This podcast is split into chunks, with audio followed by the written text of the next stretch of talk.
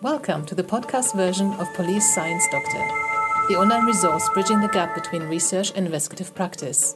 For police personnel who go the extra mile. For academics who want to connect better with investigative practitioners. On YouTube and on policesciencedoctor.com. There you go. Now that is the proper beginning. Welcome to this week's Police Science Snippets. Three bits of information from published academic research articles that I've trawled through on your behalf to try and find something that is useful, actionable, practical, and something that you can hopefully apply in whatever your role is straight away if you're working in law enforcement. So these are publications from the fields of police science, investigative psychology, forensic psychology, evidence based policing, anything that was done in that kind of area, also applicable to military, other law enforcement, and um, intelligence. So every week I go online and read them out and try and put a little bit of context around them or post some questions that maybe um, were raised in my mind when I read through the um, the information that was posted about the article. And I also email the snippet and the link to the original research straight into your inbox if you're already on the Police Science Doctor email list. If you are not already on the Police Science Doctor email list, you can join anytime for free. You can also leave anytime for free. Um, just Google Police Science, go to policesciencedoctor.com or policesciencedr.com, and you can enter your details, name and email address into the field, into the form that pops up, or you'll find it at the bottom of each page. So the first snippet for this week is about security versus police in schools. Recent policy changes in a number of states and political pressures resulting from acts of mass violence have led policymakers to face decisions between the use of police school, police school resource officers, SROs, so these are police officers, and security guards, either police or security guards. In contrast to this, the police security sorry, the police res school resource officers, SROs, the use of security guards in schools is not systematically related to student arrest or suspension rates. The findings suggest that non-sworn security guards may provide a form of security personnel that minimizes the criminalization of students relative to the um, police personnel. So it's very important to avoid criminalization of um, young people. If we can possibly keep them out of the criminal justice system, that would be great because if we put young people into the criminal justice system, we are dooming them to a life of heightened, heightened, heightened risk of reoffending. And that's exactly the opposite of what we're trying to do.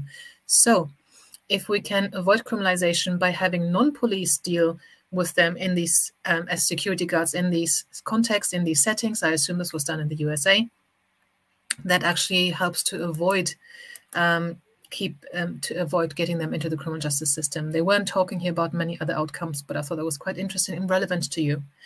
The second snippet for today is about police attire and the perception. Participants received sorry, participants perceived officers as more effective and procedurally just when the officers were wearing uniform as opposed to civilian attire. Officers were perceived as most procedurally just when wearing the high visibility vest in the context of a road in the context of a roadblock. However, wearing the vest exhibited negative effects for perceptions of effectiveness relative to the standard uniform in the reactive crime context, for example, burglary and siege. Um, so they they looked at how procedurally just the police appear based on whether they're wearing uniform or whether they're wearing civilian um, dress. So this is the only thing they looked at. And when they were wearing uniform, the officers were perceived as more procedurally just.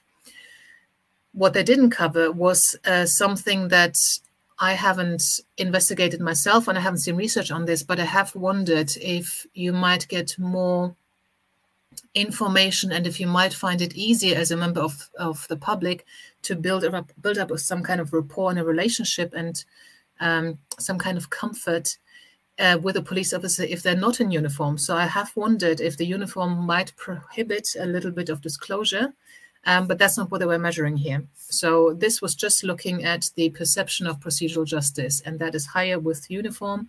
Um, also, if you're wearing a high-vis yellow vest, you're perceived as more procedurally just, especially in the context of a roadblock. However, not so much when you're actually responding to an incident like burglary, for example, then it was maybe a little bit of overkill. So, just to put this into context. The third one is about rape records and reports.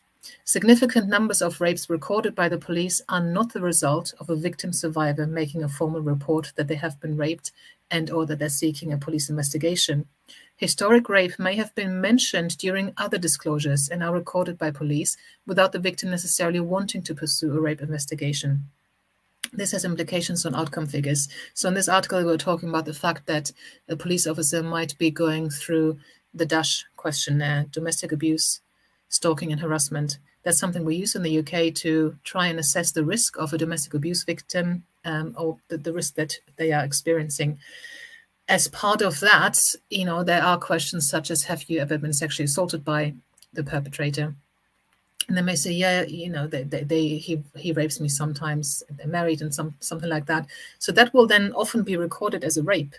However, that victim does not necessarily want to prosecute the partner for rape. So that will go into the statistics as a reported rape that then doesn't have an outcome, um, doesn't have a positive outcome, doesn't have the victim the victim support, and that's what they're talking about here. That the outcomes that we have for rape are horrendous. The conviction rates are horrendously low, but maybe one of the factors is that actually many records of rape are made not by the victim actually wanting that to be investigated. It might be peripheral reporting, if that is a word. So um, that was the snippets for today. I hope that there was something useful to you. I hope um, that if there wasn't anything useful for your particular role today, that you'll find something in the other weeks. If you are on the list, you have also got the password to access the read page on policesciencedoctor.com where you'll have all the PDFs with all the previous police science snippets from all the previous weeks. Uh, so knock yourself out, and I'll see you again next week. Until then, let me find the outro. Bye bye. There it is. Thank you for listening. I hope you found this content useful. You can get access to each episode's transcript with key learning points, timestamps, and references if you get yourself onto my mailing list just go to the main website on policesciencedoctor.com and on the bottom of each page you will find a sign up form for notifications of new content. Just enter your first name, your preferred email address, and the type of organization you work for. You will not get any spam. This is just for me to let you know about new content and for you to get access to all the transcripts.